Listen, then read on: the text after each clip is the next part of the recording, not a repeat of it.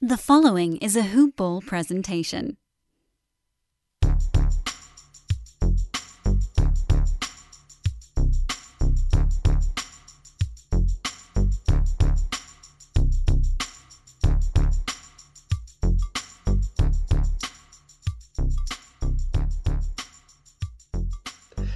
Good morning, hoop ballers, and welcome to another edition of Hoop Balls DFS Today. This is your January 9th, 2021 edition on Saturday, and I am Santino Cacone. I will be your host tonight, and I am joined with the awesome Aaron Asmus. Aaron, how you doing tonight? Triple I'm doing A. good. Uh, this this week has just been an absolute nightmare with um, trying to predict late news. It seems like every major decision point was at the seven o'clock game. So trying to sift through everything, and I don't envy the guys who were on content this week because it was kind of a nightmare. yeah, there has been a lot of lot of news, a lot of late breaking news. Uh, probably was the biggest one this week was Paul George after lineups locked randomly got rested or not rested. I guess he was listed out with an ankle injury. That was probably the biggest one that was just out of nowhere. He, he wasn't on the injury yeah. report all day, and it just came out of nowhere after lock. So that was kind of obnoxious. Uh, but yeah, you're right. There's a lot of shaking news lately.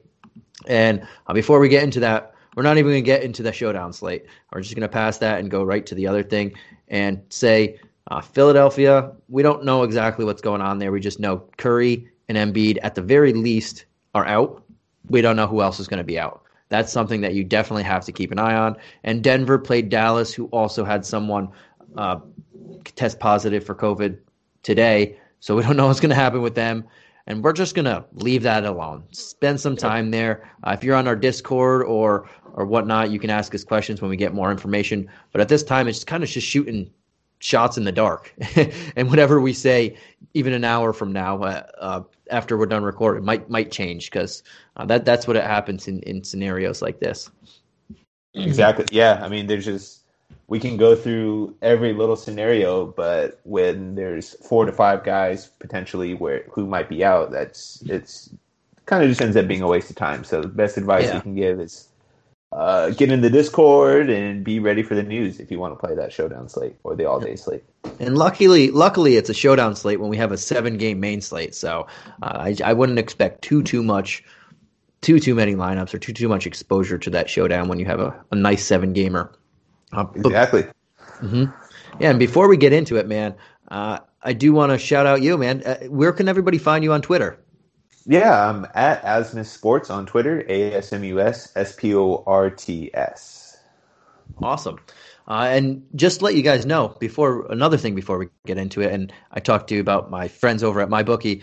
Uh, uh, here at the DFS division on, of Hoopball, we are recruiting. We are looking for more people to help out, uh, whether it's behind the scenes, whether it's uh, more articles, whether it's uh, Discord stuff, getting on podcasts, whatever the case. We're looking for people. We're looking for contributors. So if you think you got what it takes and you want to uh, join the team, um, please reach out to myself on Twitter at Santino Cacone. Uh, reach out to Mike at Mike Apotria. Reach out to Dan at Dan Bespris. Uh, if you haven't noticed, we have a very vanilla plain Twitter names over here. Uh, Aaron Aaron Asmus Sports is a good one there, but the the other three of us are very uh, just our name with the at sign in front. yeah, it, we're man. looking for more. Yeah, and we're looking for more people. Eventually, we want to expand it. I know people like FanDuel. We want to expand it into into both. Uh, but right now, we're sticking to DraftKings, and we're also sticking with my bookie. And if you guys haven't heard us talk about it already, I don't know what you're listening to. Uh, but ever since I started this podcast, people, I do get a lot of people ask me, where where do you bet? Where do you get your tips? Uh, where do you get your lines and stuff? I say MyBookie, and and they they are awesome. I, I just played in the casino earlier today. Um, but they're the only place I trust to handle my NBA related bets, and the one sportsbook guaranteed to give me the best lines for the national championship college football game in a couple nights, guys. Just on this coming Monday, on or every NFL playoff game, which is coming today. Uh, you know me, and if you know, I don't give my stamp of approval easily, so you got to earn it. And um, MyBookie is the best sports book out there, in my opinion, period. It's simple. Sign up, enter the promo code HOOPBALL, that's H O O P B A L L, and get your deposit matched halfway up to a thousand bucks. So head on over to my bookie if you want to add a little excitement to your sports and uh, the games you love to bet on. So bet with the best guys, bet with my bookie. And let's get right into this nice seven game slate, Aaron. Uh, with the first game we got here is a 7 p.m. start. We have three at seven, uh, two at eight, one at 8:30, and then we just got a lone later at 10 o'clock, all by itself that we can watch uh, if you're still up. I know you you'll be up on the West Coast. I'll oh, see yeah. what I'm doing at 10 o'clock. Um, but this first game is Atlanta at Charlotte, a rematch, which we continue to see on a daily basis pretty much. Uh, this spread, and by the way, there's only four spreads for this eight game slate or seven game slate in, in Denver, Philly, if you want to count all. because uh, there are back to backs. Denver, Philly, no one knows what's going on there with the COVID situation, and there are three back to backs. So we only have four current um, spreads, and this is one of them. Charlotte is plus four home dogs, and the over under on this one is uh, 210 or 220, my bad. Um, so sticking with that, Aaron, let's start with Atlanta. We saw Trae Young put up a dud. We saw John Collins be a little better. And we saw John Collins and Trae Young apparently having friction there. Uh, what do you make of that situation, and what do you make of this these guys going into this game?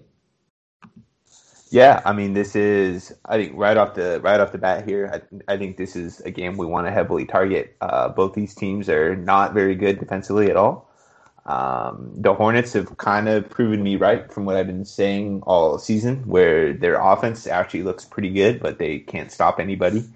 Uh, Melo Ball is just going absolutely nuts. Um, so they're they're kind of a competitive team. They're kind of one of those sneaky teams where I don't think they're exactly good, but they're good enough to put up enough points to for teams attacking them that you actually want to target target uh, against the Hornets.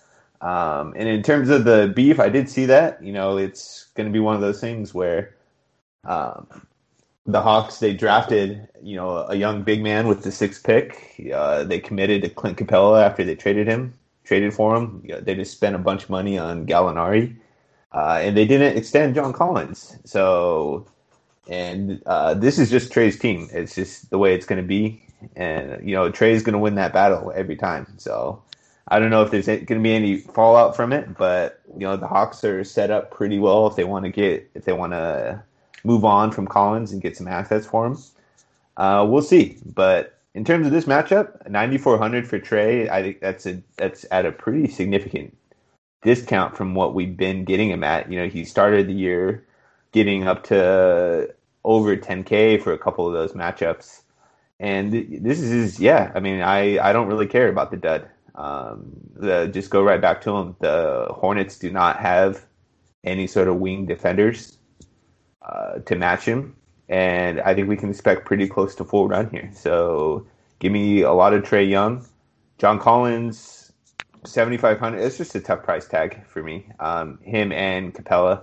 You know, the time to buy Capela was two or three games ago when he was 5200 you know 5500 5200 around that range uh, 7K, it's a great matchup. I I understand maybe in tournaments if you want to go there, uh, maybe build a game correlation, something along those lines. But for cash games, Capela and Collins are out for me. Yeah, and I'm I'm with you there. We're we're one for one. Uh, Trae Young, 9400. I know he only took a few shots last game. He took nine. He made two. He had seven points.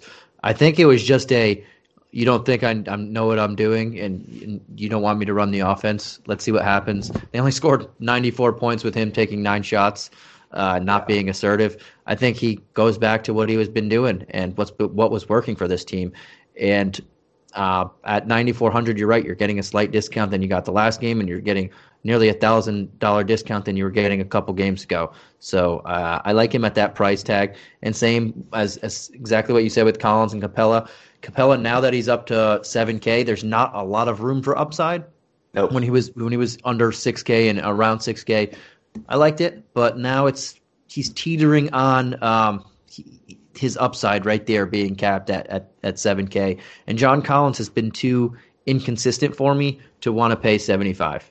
Uh, it's just I, I know yeah he has the upside to get higher than that, but he hasn't. He I think he's only topped his value twice at this at this price. So I'm okay with passing on him again.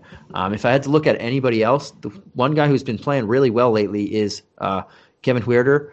uh, I wouldn't I wouldn't trust him too too much, but in a GPP, I don't I think he's a, a solid guy at 5.2. Uh, but I think it's just like you said, Trae Young and everybody else is secondary at this level. Yeah, just the Atlanta Wings. I just never really know how to break them down. Um, they're you know Bogdan all of a, all of a sudden Bogdanovich has only been 19 and 18 minutes the last couple yep. games, and his his role has just uh, decreased by quite a bit, while Huerter has been ascending, and, and then Reddish and, and Hunter have kind of been in, in that 30 minute range the whole season. So I mean, I don't, I don't know. I honestly don't know this. Yeah. Um, and I think Hunter's pretty safe too, as yeah. more of a cash game guy. Not not too much upside, but if you're spending 59, he's been regularly getting 30 points, and he's averaging just a shade under 31 fantasy points. Uh, so, like you said, it's usually for me it's hit or miss on this these wings, and I try and stay away from them. But I think Hunter's the safest. Huerter has a little bit upside at that tag, and um, on any given night, it, it could be anyone else. Yeah, I mean, it's I I don't I wish I had a better answer, but you know maybe if you're you know cycle these guys in in game stacks and kind of just take the price point with the rest of your lineup. You know, maybe you can use these guys as a last piece. So if you need a fifty two hundred dollar piece, you can plug in Huerter. If you have a little more money, plug in Hunter. Uh, if you need a cheaper punt, plug in Reddish, kind of a deal. I like um, it. Yeah. And, and uh, I did mess up the total on this when I said 220. It's 227. Uh, brain fart that sounds there. better. Yeah. yeah, a little brain fart there. I think I said 210 at first, and it's like no, 220. Two brain farts. Uh, but let's go on to the Charlotte side. We see LaMelo Ball creeping up again. Now he's around 67, and we have Gordon Hayward rightfully priced at 82. Uh, finally, last game he got over the 8K mark when I, have been hammering that home. Like this guy should not be this cheap. Uh, but we have those two guys, and everybody else Terry Rozier is coming back down to earth at 62. And then there's everybody else there. Uh, PJ Washington's almost at six. But who do you like on this squad going up against this fast paced Atlanta squad? Yeah, I mean, Melo, I don't. Let me double check real quick, but he was almost at a triple double tonight. Yeah, he was flirting with the triple double. Big brother. um, I mean, he the dude is just dominating in in limited minutes. Um, I I don't know how much longer they can kind of keep him you know around this 23 to 25 minute range. Um, maybe maybe because it was just I, I, don't know, but this this is about pretty close to the matchup you want Melo in, where you're going to get a fast paced game. Uh, you're going to get a lot of possessions, and you know he's going to be a big reason for that pace getting pushed. So I, I love Melo here at 6,700. Uh, I think he's going to be a really really popular cash game building block piece. Um, and I again, I wouldn't be surprised if you know we see him starting over Devonte Graham or Terry Rozier, and I, it's it's just kind of an ideal spot. Uh, this is this is where you want to target Melo in these kind of games. Um, going down from that, PJ Washington is kind of again my favorite, one of my favorite players this season. Just to see him ascend, and he he just does everything on the floor. Um, I these are the kind of spots where you know he could see some run at the five if John Collins ends up at the five a little bit during this game, and he's been getting a lot of run at the five just with the way the Hornets are configured right now. So uh, PJ Washington still extremely reasonable, fifty nine hundred, and Melo Ball is sixty seven hundred. Yeah, and, and um, I'm kind of with you. I think Lamelo Ball is pretty good price, uh, pretty good value right now, but at 67, he's starting to creep up. I wouldn't take a chance on him too much in GPP. He's safer in cash, I think. Uh, but yeah. at 67, he's starting to creep up to where I'm like, ah, you're getting into the territory that there's a lot of other guys that are um, more, a lot safer as well in here. So I think he's more of a GPP type or no cash type of play, but I don't know how too safe he is just because there's our, our other options. But he's playing great, and this is a good matchup for him. Uh, so I don't mind getting more exposure to him here. Um, I, I don't mind the PJ Washington call. He hasn't been as productive as I was I would like lately. Um, but this is a decent matchup for him. I think him and John Collins are similar, so I don't know if I'm going to target him too much. Uh, but I think for me, it's it's mainly Lamelo, uh, and I wanted to play Gordon Hayward again, but now he's rightfully priced. So I, I think I'm going to look elsewhere. Uh, but I don't. I also don't mind if you're stuck and you, and you go Gordon Hayward's way. Uh, this guy's just rock solid. Yeah, I mean it's 8200. That's priced really efficiently. Um, you know, it's you're you're it's definitely getting to the point where it's he's got to play his full run. He's got to be just about perfect for him to pay off that tag. But I mean, he, the dude has just had some monster, monster usage performances uh, these last few games and kind of the whole season. You know, he he looks a lot. He looks close to his Utah form, which mm-hmm. is which is pretty cool to see uh, yeah, I mean, again, I think he's probably more of a cash play, honestly, than tournaments. Uh, I don't know. If, I think the floor is pretty good, um, pretty dependable floor here, but uh, you're you're kind of pushing it if you're expecting upside at 8200. And I think in, we're going to jump on to the next game. If if I had to pick between uh, him and the guy on Phoenix, Devin Booker, I'd rather go Gordon Hayward in this one just because I, I feel a lot safer with him. Uh, but we're going to jump to the next game. Uh, this has a spread as well. This over under is 217, and the Pacers are three point uh, favorites in this one. They're giving three to the Phoenix Suns, and uh, this game starts at seven also. So we're we're on the Phoenix side here. I just mentioned I I would rather take Gordon Hayward over uh, Booker with the three hundred dollar or the extra three hundred dollars there. Um, a lot of things that I always I keep seeing when I get to this particular team. I think this is a very good basketball team. I think they're winning a lot of games. Uh, but every time I see their price tags, I think they're very efficiently priced.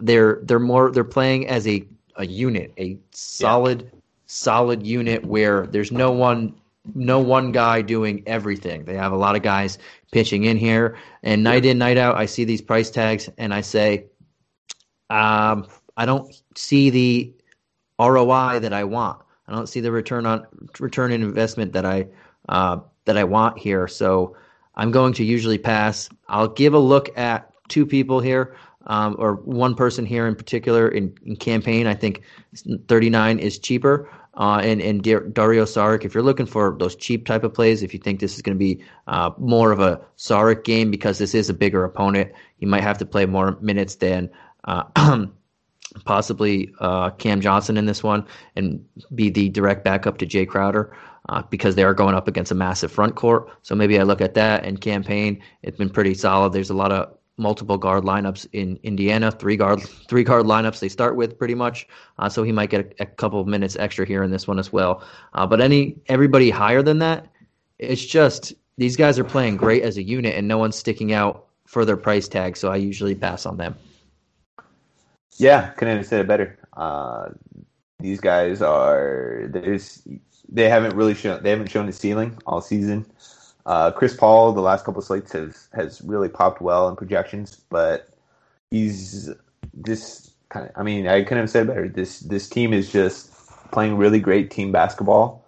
Uh, they're a fairly deep team, and they're kind of just all sharing the usage, sharing the love. So uh, hey, I'm perfectly whatever, fine passing whatever's getting you W's, and that's what they want to get. They want to get into the playoffs.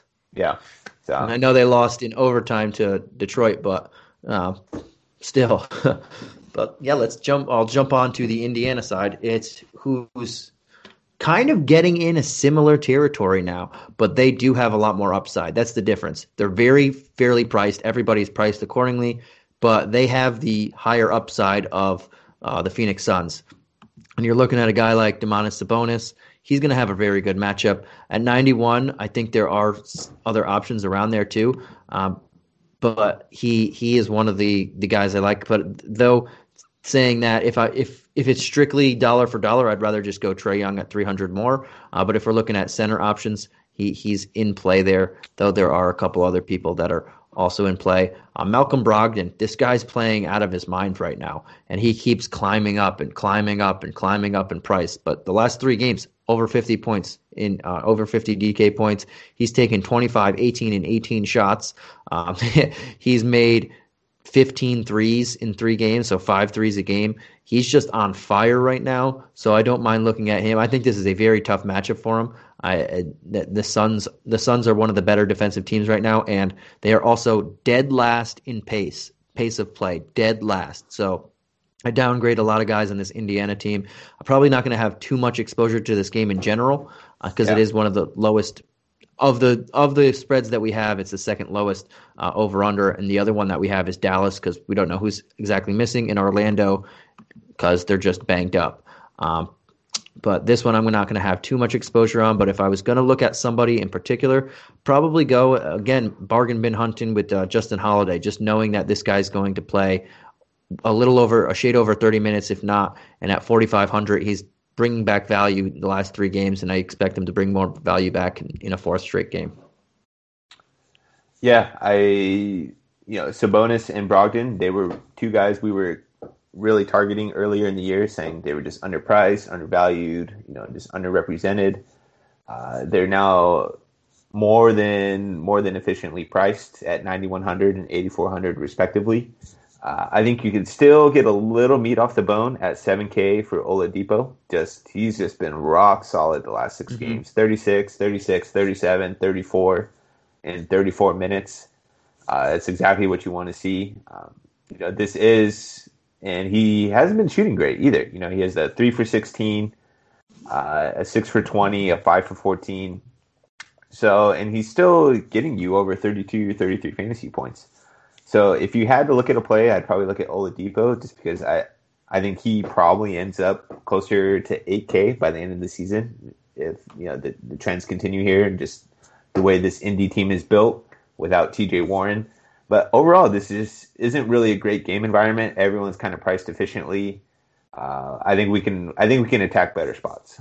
Yeah, and I like Oladipo. I'm not hu- huge on him in this particular matchup against Bridges. I think his length is going to cause him slight problems. But yeah, I think that seven price tag. I think you're right. You can still get a little bit of meat on the bone there as well. Um, but let's jump on over to this next one. Game three already. Miami against Washington on the second night of a back to back for these guys. So let's start on Miami here. We have um, an over under spread of oh no we don't have any because I just mentioned that earlier. A lot of these guys are on the second night of a back to back, so uh, we're not we're not going to be talking about that one. But let's start on the Miami side. Um, who are you feeling here? And and oof, brain fart again. I, I wasn't doing the injury report, the early injury report earlier. Uh, so let me throw on a couple injuries there for you guys. Uh, we have on the Heat side we have just Gabe Vincent and no one on the Warriors because they're they're not in yet. On the Pacers, we have the same same people that we already know, and Doug McDermott's questionable. On the Suns, there is nobody on there yet. On the Hawks, everybody we already know. Bruno Fernando is probable. Um, Gallinari and Rondo and Kris Dunn and Okongwu, they're all out. Nobody on the Hornets because they're on the back to back as well.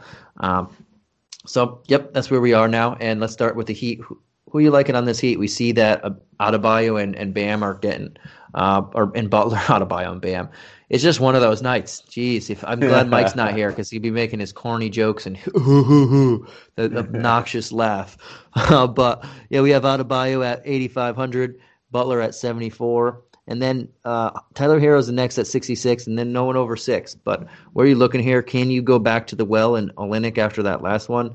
Uh, and is there anybody else that's sticking out to you?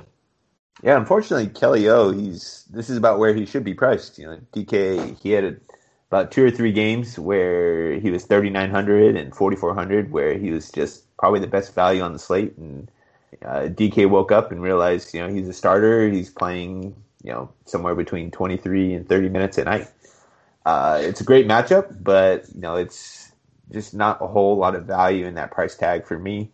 And the rest of the Heat are t- this is a tough spot for me because I want to attack the Wizards every chance I get in their defense, and it's just always a pace up spot. But the Heat seem very content to kind of play everyone around 30 minutes, 31 minutes, keep everyone not really overextend anybody. Uh, so you you're kind of hoping for a close game so you can get up to like 33 34 bam minutes or 33 34 jimmy butler minutes uh, if you did that you know i would love these price tags uh, you know especially jimmy at 7400 he has point guard and small forward eligibility that, that's fantastic bam uh, we we I just I look to attack Thomas Bryant every chance I get, and you know they're weak post interior defense. Uh, there's really good upside there. Um, so I think these tags are just matchup uh, based are very good, but there are real. Con- I think there are real concerns with the blowout, especially with the Wizards on the second night of a back to back.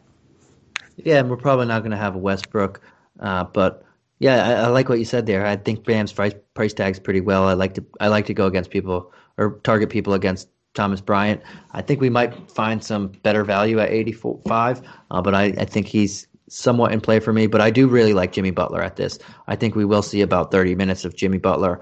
This is the front end of the back to back, so maybe he doesn't play both of those games. We'll have to keep an eye out for that. Uh, but if he plays just one, and this is the one, he's going to play 30 so or so minutes, and I really like this matchup at, that 7,400 for him. Uh, you mentioned I, I, threw Kelly Olynyk at you, and yeah, it's it's always funny. I know he's starting, but it's always funny when some guy has an off game and they go up $900. yeah. I, always, I always laugh at that. Um, so yeah, I'm not I'm not too thrilled with him at that price tag either. Uh, but some guy I'm I am giving some consideration to is Duncan Robinson.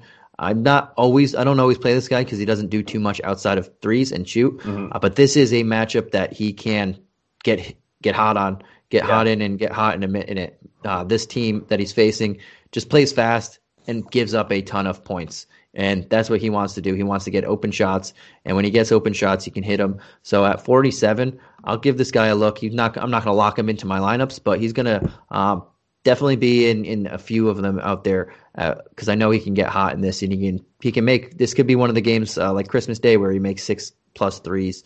Uh, so him and Butler are the guys I'm targeting because it it is a juicy matchup. I can't totally uh, get away from them. Yeah, I, I, think Duncan's a great call in tournaments. Uh, he's kind of been one of the more secure minutes guys, which is a little surprising after Spo treated him last season, where um, he was kind of uh, just Herro was his direct backup, and now they're playing a, a, lot more of Herro and Duncan together on the floor, uh, which I think which really secures his minutes expectation. And yeah, this, that's a great call. Uh, there's there's going to be more possessions. It's a really big pace up spot for the Heat.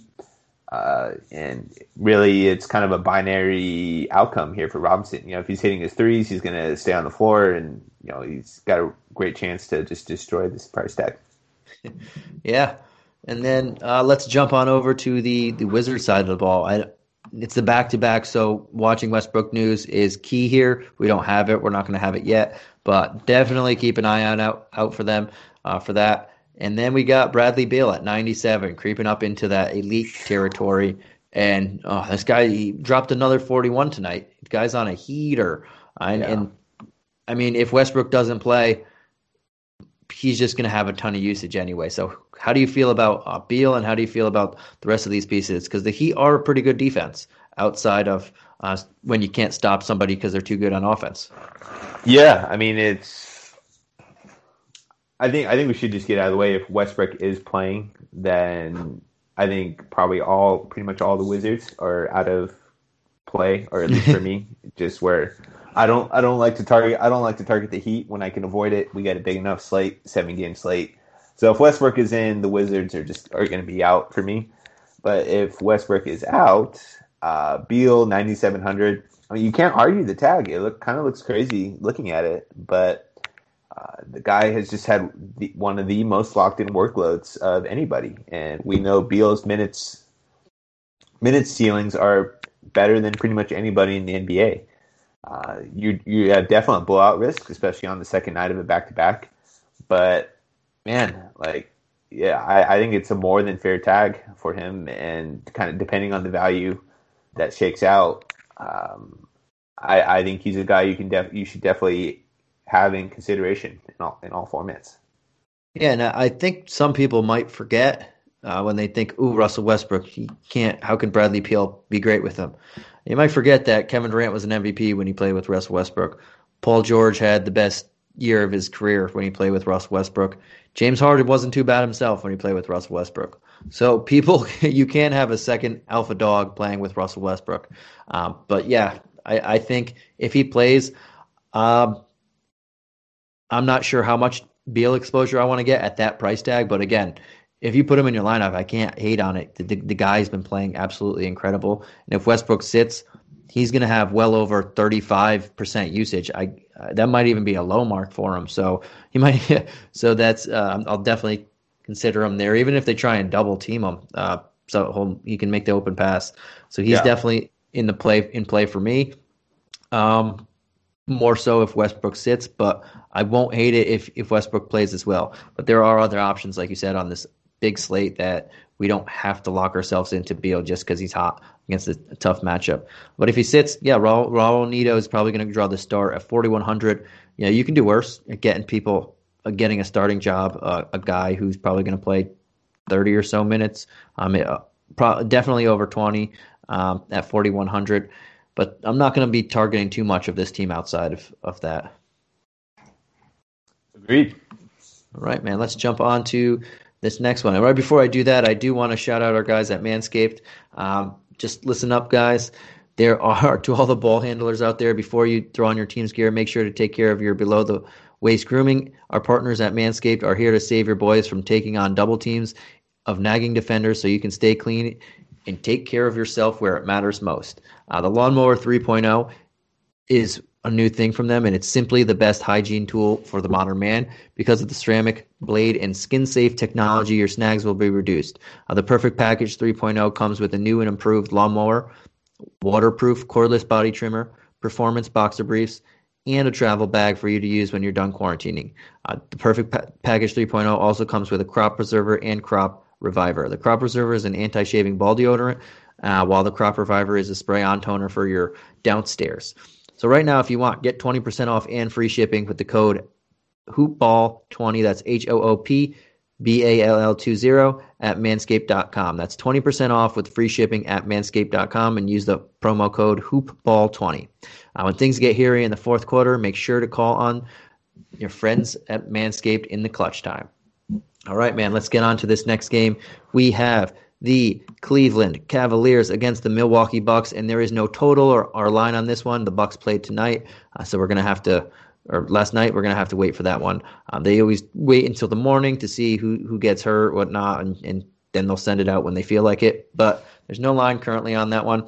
Uh, but we have on the the Cavs side, we have Collin Sexton was questionable for this one. We have Darius Garland out, Matthew Dellavedova out. Kevin Porter Jr. out, Dante Exum out, Kevin Love out. A lot of people out. And if Collin Sexton does not play in this one, uh, we're going to have Okoro, um, Chetty, the last Chedi. We're going to have Dotson start at point guard again. Uh, it's just going to be a not an ideal situation. Uh, yeah. But they're going to need Collin Sexton to play at their peak. I'm going to say he's. I thought he was going to give it a go last game, but he didn't. He was very close. So I would assume he's going to play this one. He was he was warming up. They said he looked good, and all of a sudden late scratch. Maybe they said, let's you know what, let's maybe he didn't respond too well after ten minutes or so rest, um, and they wanted to just give him one more day. I'm going to assume he's going to play in this one, uh, and then we got a little bit of a, of a difficulty. We have Andre Drummond at 87. Usually, I really like Andre Drummond, but in this particular matchup, Brook Lopez is going to try and draw him out as far as possible away from the paint. Yeah. And then Gian, Giannis is there as well. Uh, so if he's even if he's outside of the paint and he has to run in to try and get do what he does best and rebound and protect the rim, uh, there's also Giannis there trying to grab rebounds as well. At 87, I think we have other options around there that we can we can look at. Um, most of the guys on this team, I'm not looking at too much. Um, I don't really think there's too much for me to like in this particular matchup. Larry Nance is going to be guarding Giannis uh, and vice versa. So no, thank you. Um, Osman has been playing pretty well, but if Collin Sexton comes back, he's I can't see him having a fourth consecutive seven assist game. Uh, and then now he's pretty priced accordingly. He's over 6K at 6.2. Uh, Dotson, who's going to have starter minutes, whether uh, he might start either either way, whether Sexton plays or not. But I, I just don't trust the guy. Uh, and Isaac Okoro, pretty solid but he doesn't do too much for me. So I'm pretty much going to avoid this game, and it also might turn into a blowout. Yeah, I. This cannot be a worse matchup for Drummond. Uh, Brook Lopez is possibly the best rim protector in basketball. um, in terms of just paint defense. And obviously, Giannis is the best help defender, the best probably everything defender in basketball. And just everything Drummond wants to do, you know, the Bucks are perfectly suited to just completely shut it down. And which is great because Drummond has been beyond the biggest nuisance for me this season because he projects so well every slate. And the Cavs coach has decided that he's just got to run JaVale McGee out there for 18 to 20 minutes a game and not play Drummond the 35 minutes he deserves. so um, I'll be happily fading Drummond in this spot. And everyone else is just like, I can't imagine a worse position to, to attack. You know, Milwaukee uh, going to Milwaukee on the road, and you're missing your almost all of your best offensive players. Uh, Sexton, even if he plays, is probably not 100%. Um, the one guy I, I, would look at if you do need the value, but man, I, I played this guy last night and I just couldn't believe I was like, oh wow, I had 38 Okoro minutes, and the dude just did absolutely nothing the second half. Like it was like I I love him as a player. I think he's gonna be a really really valuable player, but he is just not a great fantasy asset right now. But 3900, you know, I think you can want, lock, once again lock in like 35 to 36 minutes. Uh, I I mean, you're kind of you're hoping for 22, like 22, 23 fantasy points, but I mean, depends how the value shakes out, but I, I think he should at least be in consideration for your value plays. Yeah, I can see that. Um, and let's go on to this this other side, and we we might we could possibly be a blowout here, uh, but we're going to go to the Buck side of the things, and we have Giannis at 10-8.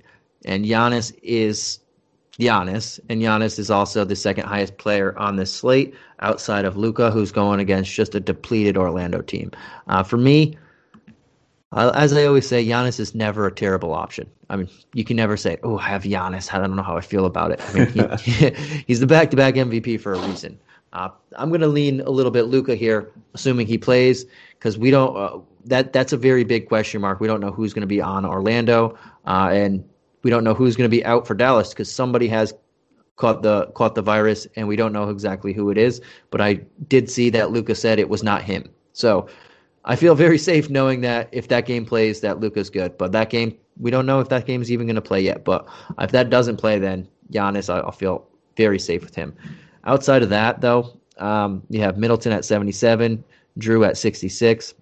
Bobby Portis, to me, and it's funny that he's priced more than uh, Brook Lopez, but he's been playing great. Uh, he's a yeah. guy that I, I would look at as a GPP pivot. I know he's at 54 now, and it seems crazy, but this game might get out of hand. And this this is a matchup, especially if it gets a little bit out of hand, that he can just come in and, and play 25 to 30 minutes and just do what this guy does and play play hard. And then one thing I thought was hilarious. Um, gonna lose track a little bit, go off the tracks. But there was a Giannis had a con- confrontation last game, and they had him and his brother. First guy, first guy there getting in front of Giannis was Bobby Portis. Uh, he thought, "Ooh, there's a confrontation." Uh, he's the first guy there, and that's that's pretty much on character, on brand for this guy. Uh, as we all know, he threw some punches at a teammate a couple years ago and broke his jaw. So, guy's a tough guy, and this is a good matchup for him.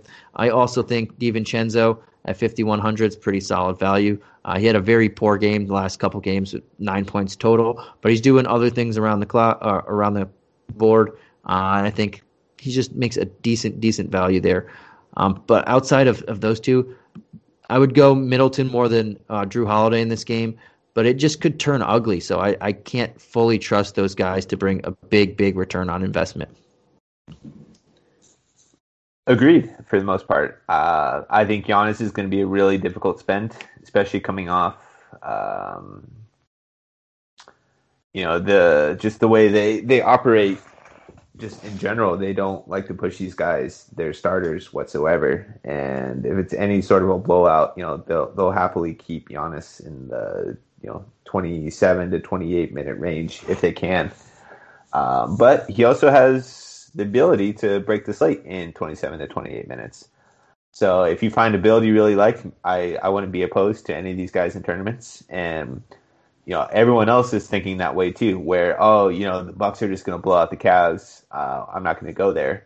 So, you know, maybe I I think this is a good spot, especially in larger field GPPs, to maybe look at a game correlation. So if Sexton plays, maybe you play Sexton, Middleton, and Bobby Portis, something along those lines, and um, stack this game up, or just take a couple couple of the Bucks pieces uh, and just kind of bet on this game staying close and staying competitive. Uh, you're just going to get unreal low ownership for all these really great players.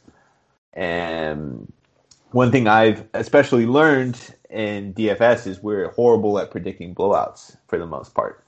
So I, I, you're just going to get tremendous leverage on all these guys um, and a really good defensive matchup. So I wouldn't be opposed in tournaments taking taking a couple shots.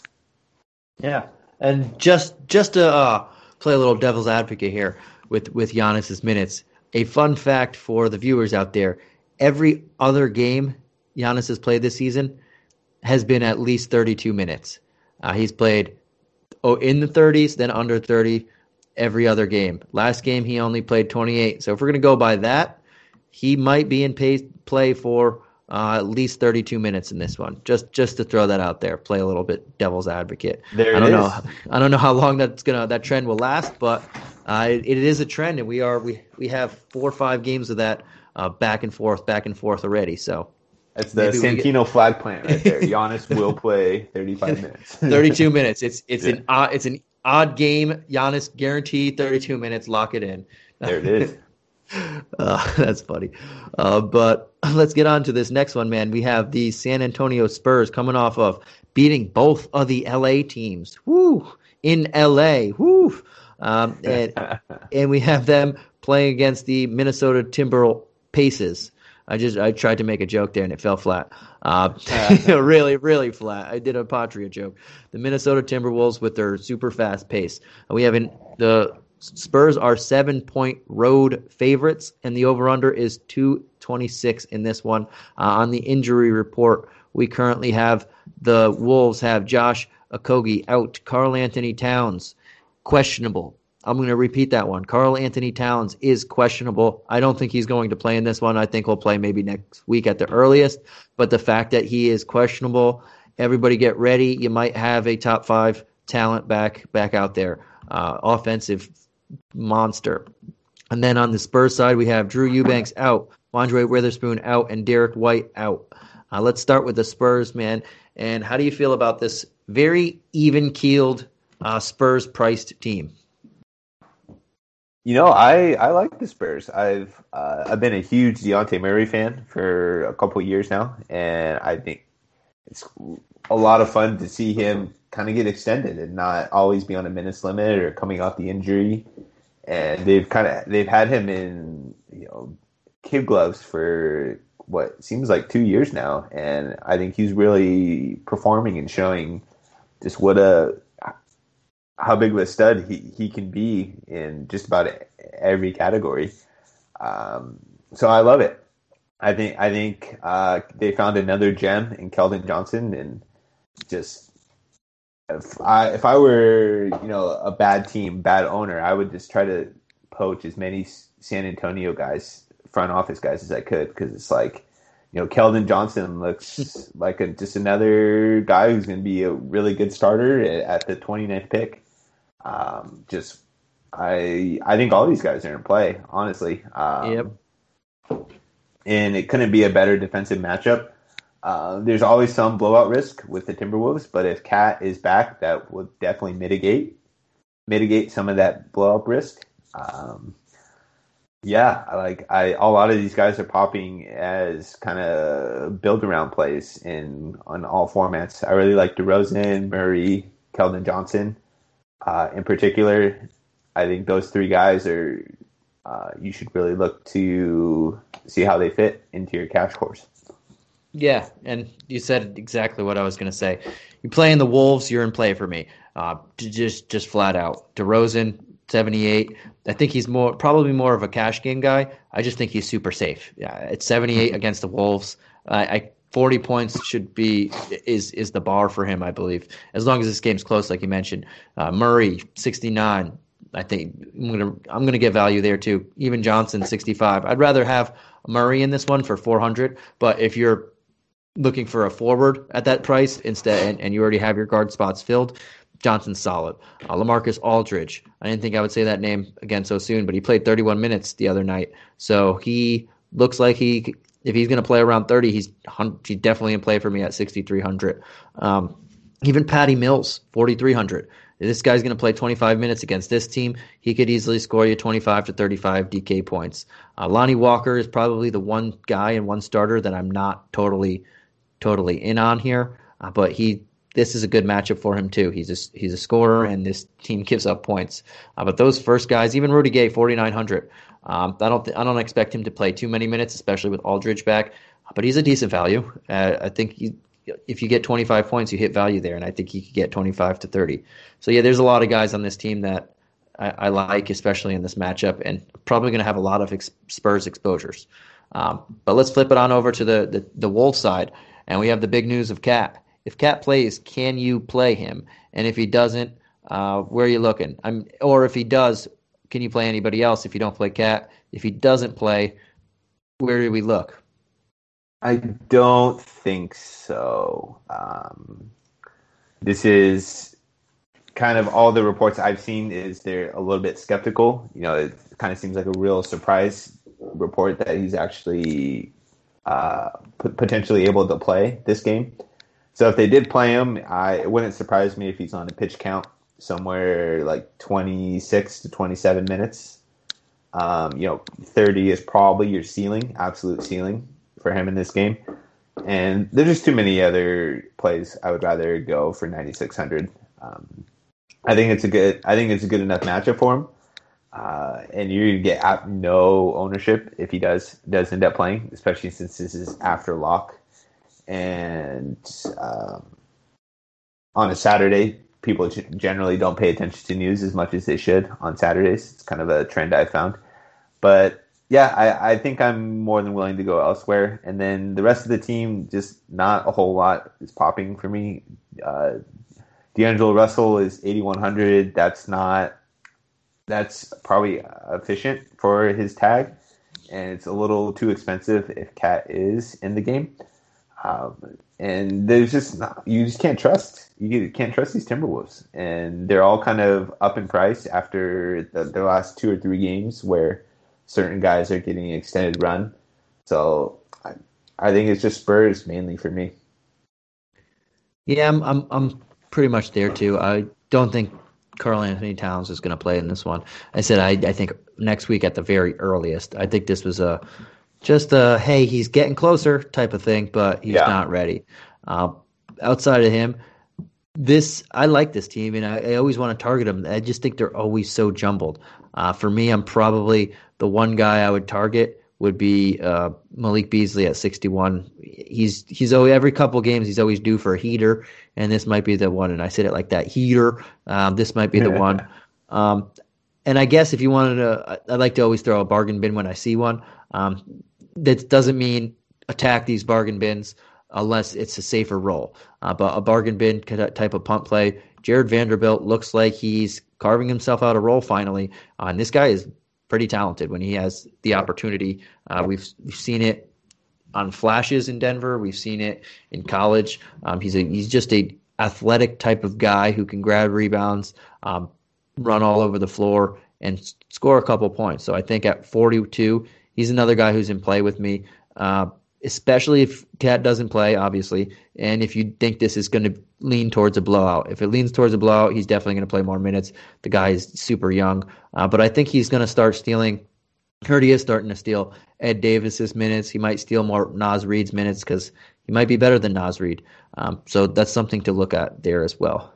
Yeah, if KAT is out, there's been a lot of chatter that um, just kind of on NBA Twitter and through some beat writers that you know that they should start Vanderbilt over Naz Reid and Ed Davis, and I think if he did start, this would be an awesome, awesome matchup for him.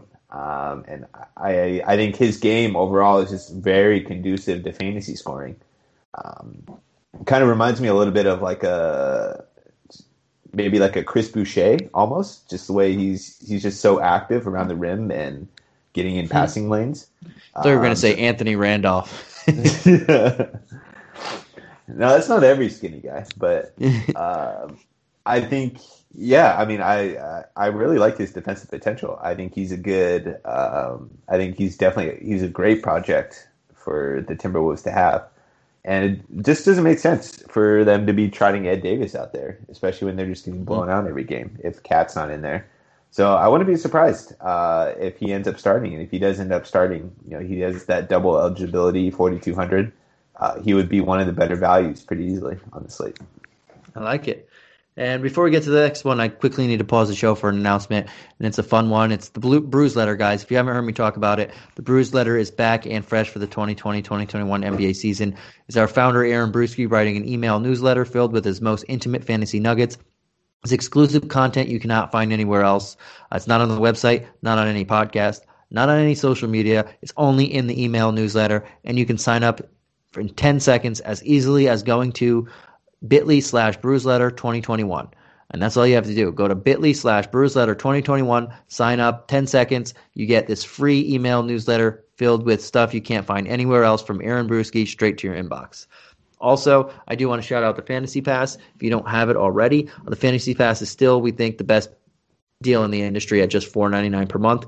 And now that we're into the re- regular season, there's zero commitment to sign up for one month. Um, and if you don't like it, you can cancel. We know you'll love it though but it's always a nice option to have. The Fantasy Pass is everything you'll need to dominate all year updated projections, new fantasy appraiser tools, schedule and sc- streaming charts, pickups, drops, and our newest feature and coolest feature, the Hoopball Discord server, where you can ha- all hang out with Hoopball pros around the clock and get one-on-one help with your team. Uh, so please do check it out. Head to hoopball-.com and click on the fantasy ad pass just below the main media wall. And if you just want the DFS pass to hang out with myself, Aaron, and the rest of the team, one ninety nine per month. And you, for the cup of a, of a small coffee at, uh, I was going to say Dunkin' Donuts, but Mike reminded me that it's not everywhere. I, I Aaron, I don't even think you have a Dunkin' Donuts. You're going to say what? What, well, what is that? Dunkin' Donuts? but for the small price of a cup of coffee at your local super coffee chain that is very widely available, uh, you can get a, a, fantasy pass for the month. but uh, yeah, I digress. Let's get back into this this schedule here. We got two more games left. We have Orlando and Dallas. Kind of touched on or this game slightly earlier. Uh, we have on the the over under we have 216 and a half and we have Dallas as 7 point home favorites. On the injury report, we currently have nobody on the Magic because they played to, um, last night. And the Mavericks, they have Jalen Brunson, Dorian Finney-Smith, Kristaps, uh, Kristaps Porzingis, almost messed that up, and Josh Richardson all out. And uh, Trey Burke is probable. But um, that says something. And we'll go to Orlando here.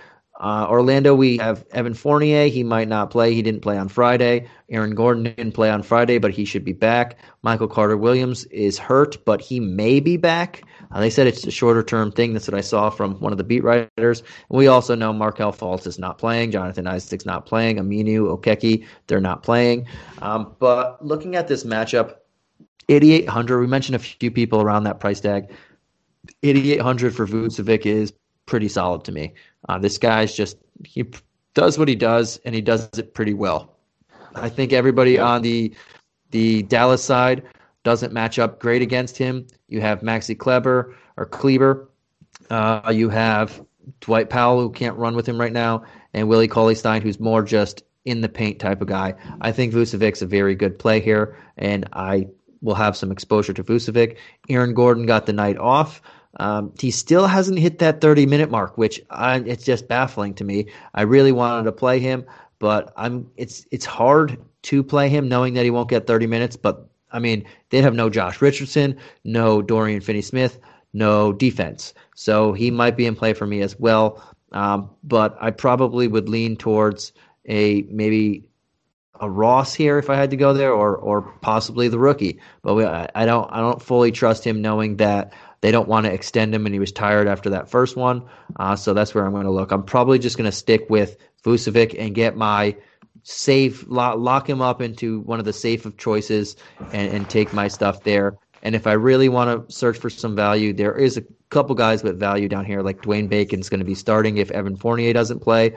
Um, I guess you can take a look at Ken Burke and Gary Clark if uh, Gordon there was something worse on that, but I just think he was just resting.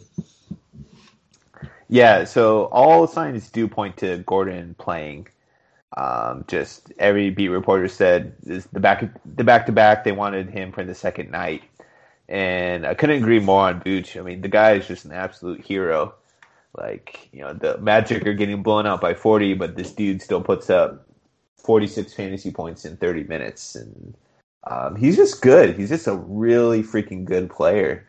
And if he were anywhere not on the Magic, I think he would get significantly more recognition for how good and consistent he is as a player. Um, so hopefully the Magic trade him to the to the Mavericks or something like that, so mm-hmm. he, can, he can play with the second stud and get in the playoffs. Because uh, I'd love to see it. You know, he's he's one of my guys where it's like he needs to get out of the the Magic hellhole. But anyway, going mm-hmm. to the. Uh, value plays. Gary Clark, I mean, he, he, he just is what he is. He's he, shoots threes and he gets rebounds. He doesn't contribute and assists, blocks, steals. Uh, he's not going to create off the dribble. So if you run into a hot shooting game, I guess he can get there. Uh, just just not. I'm never a guy who wants to hope uh, my player gets like 17 fantasy points where you're just praying for it.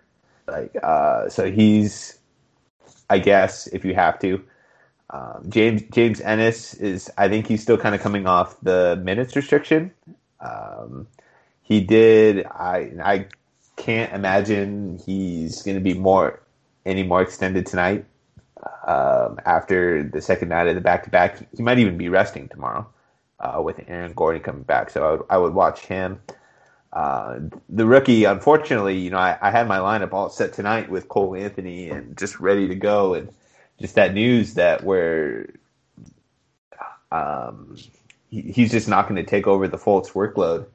Yeah, um, I, I, think that's that's just so harmful for a, a DFS play, especially when he's this this price at fifty five hundred. Part of what you're paying for is you're kind of paying you're paying for a bell curve when you when you're investing in these guys.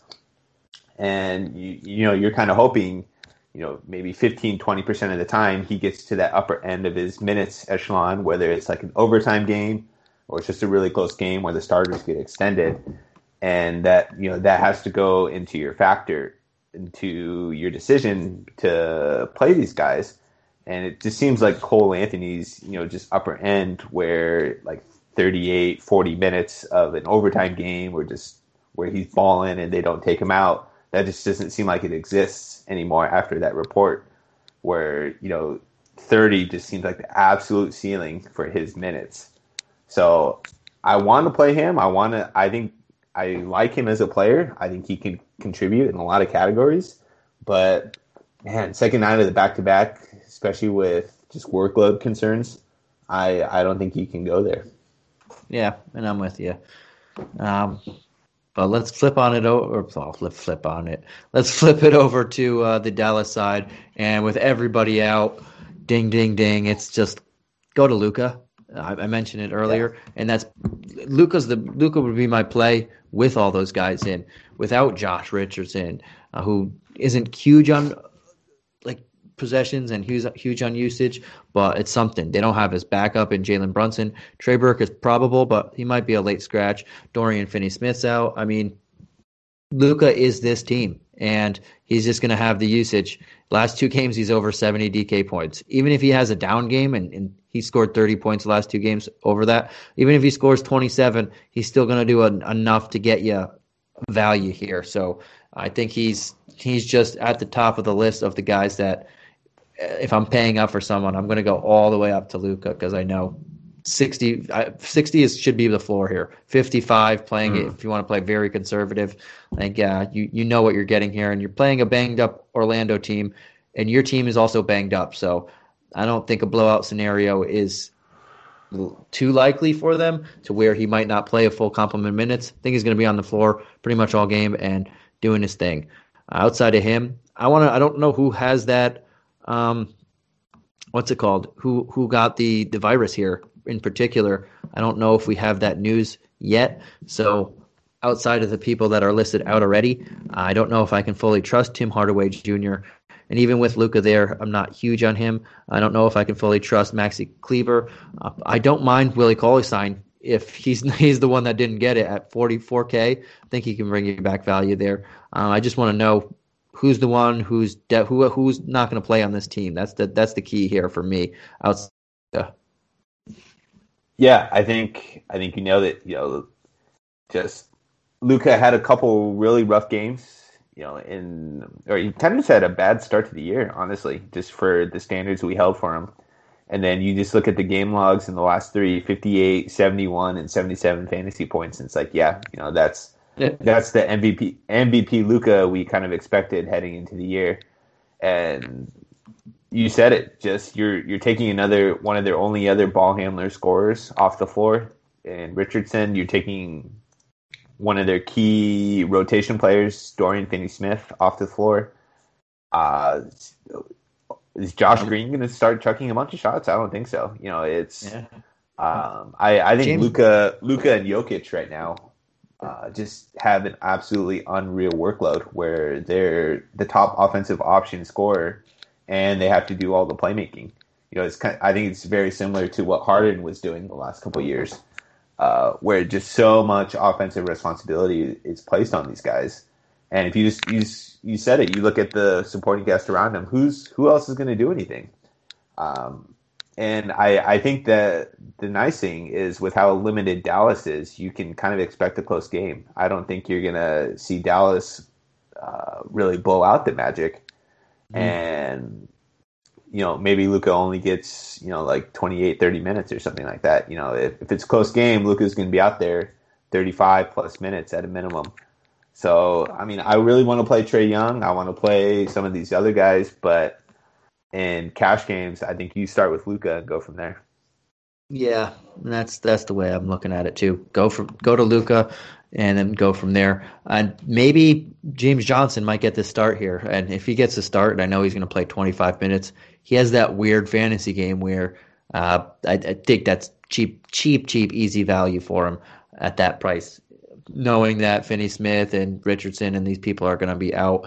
I don't think they're going to go massively big, and they'll need someone like James Johnson. He probably plays the four in this one, uh, so he's a guy I'd look at as well. Um, Agreed. But let's go on to this last game, man. We have the Portland Trailblazers at the Sacramento Kings, and there is no point spread or total for this one because the Kings are on the second night of a back to back. But I can tell you that I can't imagine this total being under 230. It's if it if it's not the highest on the night, it's damn sure close going to be close uh, going to be right up there with it. Uh, but we'll go to the injury report for the Blazers side. Uh, we just have Zach Collins out. Everybody else is off at the moment. And the Kings, again, pl- second night of back to back. We don't have a full injury report on them as of yet. Um, but De'Aaron Fox, big news. He did play. Uh, um, he's he was in the lineup against the Raptors, so I'm assuming he would be in it again unless they really want to play it cautious with him. But if that was the case, he would have just missed the Raptor game and played against the Blazers. Uh, but let's start with with the Blazers, the away team, who probably are going to be giving, I want to say, two and a half, three points. Uh, let's start right at the top. How, how do you feel about these guards and Nurkic, who's starting to improve, Covington, who had a decent game, um, and and everybody else. How you feeling about them? Yeah, I, I, think starting with Nurkic is a good spot. Um, there was, I don't know if you saw it, the report came out today where uh, there's kind of like an expose where he felt guilty about leaving, I think, his grandmother during COVID times when he mm-hmm. went to the bubble. So he spent the whole summer in Bosnia and he's looking. Uh, basically, he said he's just not in shape yet. He's getting he's getting back into game shape, and that definitely makes sense. Where you know he's kind of he's struggled this year. He hasn't really gotten. I don't think he's played above thirty. He played. Uh, he's only played above thirty minutes one game the whole season, uh, and he just hasn't looked right. But you know, if thinking about in that context, if he's not you know if he's not in shape yet, that that makes sense. So unfortunately, I don't think he's a guy. He's a guy I would love to attack at this price tag, sixty five hundred. but I think they're going to keep being cautious with him. Uh, just you know, keep probably keeping around that 25, 26 minute range, and they're obviously very comfortable with Kanter as his backup. Um, so unfortunately, I don't think I can go to Nurkic. Um, and then everything else just goes to these two guards, Dame and CJ. Uh, if this game can stay close, like you know, this is this is the spot you want to you want to attack Damian Lillard. Unfortunately, uh, my, uh, my three favorite plays, Dame, Trae, and Luka, cost about $35,000 $35, of the, the salary cap.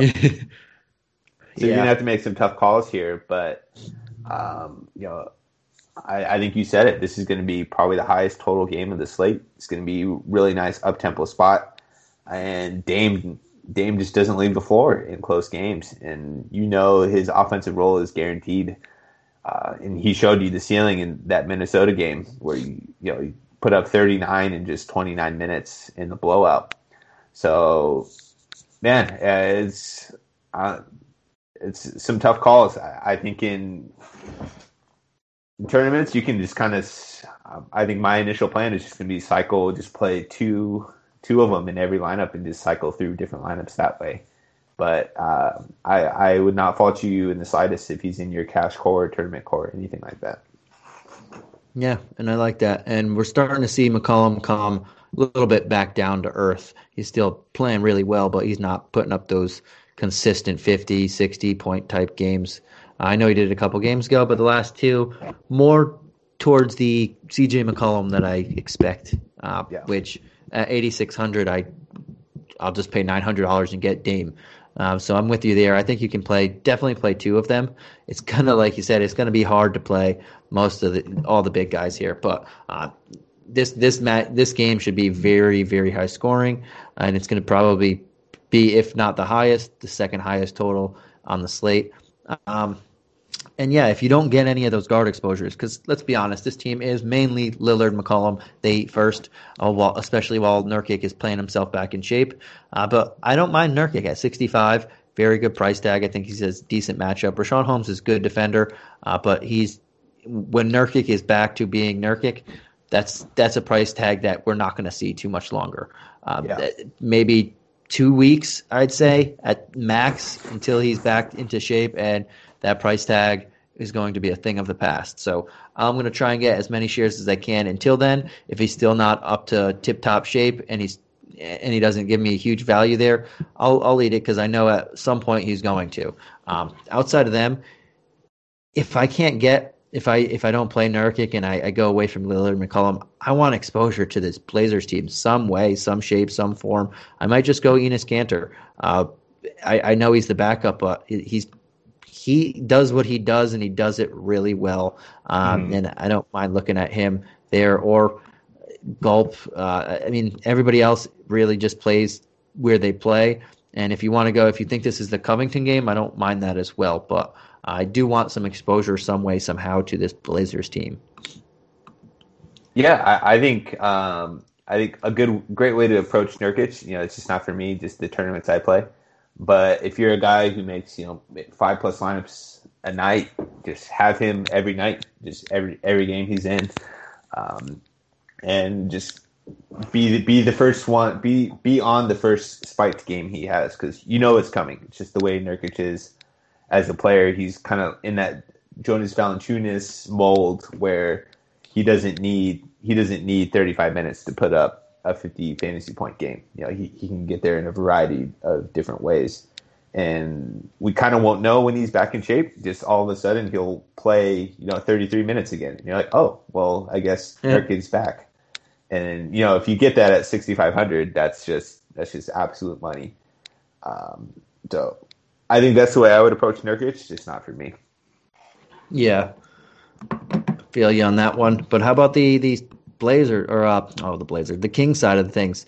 Uh, we if we're gonna we think this game's gonna be high scoring, gonna run it back with a team that uh, put up 74 points in the first half against the Raptors. So we know that they want to score and, and run it a little bit too. Yeah, I think um, you gotta. Hopefully, we can get some more information on Fox because he had a he played 15 minutes. They just finished halftime as we were recording this. Uh, he played 15 minutes in the first half on an apparent minutes limit. So I'm assuming that means he'll be around 30 today. Um, and um, so I'm guessing he'd be somewhat safe for that tomorrow, or maybe he'll have it lifted tomorrow. I'm not. Doesn't really make a whole lot of sense to have a guy on a minutes limit on the first night of a back to back. But hey, uh, Luke Walton, and I just, I just, this is unfortunately you just can't go there on the slate at 8,300. Um, there's, we've talked about it. Dame Lillard, Trae Young, Luka. um, all those guys are point guard only eligibility, and you're not saving enough money to get off them to get to Fox, who's at 8,300. Um, and especially with some current concerns, you know, there there might be he might sit tomorrow. Maybe he doesn't feel great after this game uh, I just wouldn't do it. I would I would focus on the top three guys we've been talking about. Um, outside of that, I think everyone's priced kind of too efficiently for me. Um, Marvin Bagley was having his career game against the Bulls and still sat the last eight minutes of crunch time. So it's like, I mean, what what does this guy have to do to stay on the floor in crunch time? But I, I can't go there. Um, Harrison Barnes has been really good to start the year. He's probably been the Kings' most consistent player, but you're kind of paying for it at 6,400. Buddy Hield has not been good, and his price hasn't come down to reflect that yet. He's still really way too expensive at 6,800. Um, Richaun Holmes, I think, is it's a pretty good matchup for Richaun Holmes. He's probably the best value of all these guys at 6K. It's definitely a tough matchup against two really good offensive centers, Nurkic and Kanter but they're going to need him. They're going to need the defense. So, and just the way his Walton has been running him out there, uh, Whiteside is just totally out of the rotation at this point. So he'll get every opportunity to match up against those two. Um, I that, that's about it for me. How about you? How about yourself? Yeah, I think Holmes is my favorite play on this team just because of his price tag as well. Uh, I think there's Fox is really good, but we talked about a few people that I like a little bit better and similarly priced. Uh, Buddy Hield, not bad too, but there are some people that I just like a little bit. I know I, I said I want people on this this slate and I want this slate, but I think Richaun Holmes to me is the best value of this team, and I'm, he's going to be the one guy I ex- get the most exposure to here. Outside of him, if I was going to go guard wise, I like Halliburton. I wish he was more or closer to the 5K range because uh, I would I would probably be more all over all over him on that because this kid's good. Uh, but I don't know if I can pay near 6K when I like Holmes 200 more there. Um, one thing that I find funny is the Whiteside possible revenge game. That would be something. That would be interesting, yeah. and I would love him at the 3200. But I don't know if he plays 10 minutes. That's the. I mean, if you play him in a tournament, you're you're be, being very risky. You got some balls, but I don't know if I do and if I can actually go that route. But I do think if he can see 15 minutes or so in this game, he'll definitely bring back. I think he's going to want to show. And no one else wanted to sign me, especially you guys. Uh, and he'll bring some value back there. But again, it's that guy doesn't play. Yeah, I mean he, he's just out of the rotation, just straight up out of the rotation, and uh, it might yeah. be matchup based where you do get t- just have him for ten minutes go beat up Nurk and just two big body centers, but I mean or, it's just a hope and a prayer for or 10, yeah, or maybe Kanter because they're pretty both uh, just guys who can't do anything outside the paint, so right. maybe, maybe that as well. Uh, all right, man. It looks like we knocked out this slate. Um, before we go, is there anything else you want to say? And I do have one question after that for you, be- right before we go. Sure. Um, I yeah, I just want to keep plugging the Discord. You know, we're slowly but surely we're getting a lot of people in there, and um, I think the first week we had it out, we had like two or three subscribers posting regularly, and went in there today, and we had you know it looked like a really starting to look like a really great chat. So I, I think that's worth the price of admission for the DFS pass, and you get access to all of us, and we're all hopping in there um, throughout the day for the most part, just talking about the slate and getting better. Awesome, and I do have to ask, uh, out of everybody on the slate, and I'm going to uh, talk a little, give you a second to pick. Who is your favorite play of the night? It could be position eligibility, could be just you think they're rock stars. It could be pricing. Uh, any any scenario or any case of why you want to. But who is your Aaron Asmus rock solid play of the night or AARP guy of the night? AARP. um, you know, I think Luka would be the easy easy way out, but I, I think the guy for me is Trae Young. Um, he's coming off the horrible game. Uh, only took nine shots in 35 minutes um, against the same very same Hornets team. Um, I think this is he's severely depressed price tag, and this is just the spot where you want to jump on a stud stud guy like this, where people are mad at him after the bust after he busted last game um, game log watchers are going to look at the 16 points and be like, "Oh, I can't play him." Like you know, he he was horrible last game. So public the public won't be as high on him. Um, I think he's going to project extremely well, um, and he just has one of the best uh, lock, locked in workloads of anybody in the NBA. Um, so it's Trae Young, Trae Young for me. I like it. I like it, and I'd probably throw out a more value type of guy or mid tier type of guy since uh, you went with the big guy. I'll throw, I really like, and I want to say pretty much everybody on this team, but uh, I'll stick with Dejounte Murray. They're at 6,900. Um, I just I want to say DeRozan, I want to say Aldridge, I want to say pretty much this entire Spurs team, but I'll stick with the guy that I know or take the $900 price tag, point guard eligibility, and say uh, Murray. Just this matchup is fantastic for him. Yeah, I think uh, you're gonna have a tough time picking picking these point guards, man. Like uh, yeah, Dejounte Murray, Trae Young, Dame Lillard, Luka, Like probably gonna have three of them. yeah, yeah, it is. It is. All right, man. Uh, this is a good one, and we did this nice slate. Um, and before we go, everybody follow Aaron on Twitter at Aaron Asmus, or oh my gosh, follow Aaron on Twitter at Asmus Sports.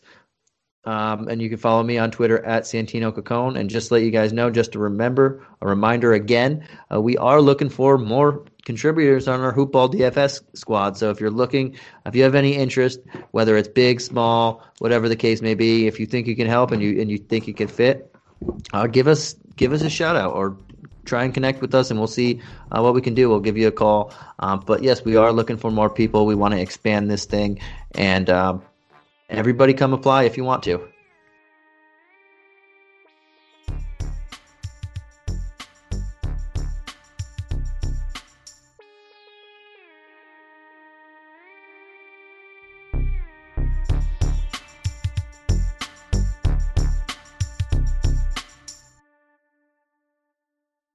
This has been a Hoop Ball presentation.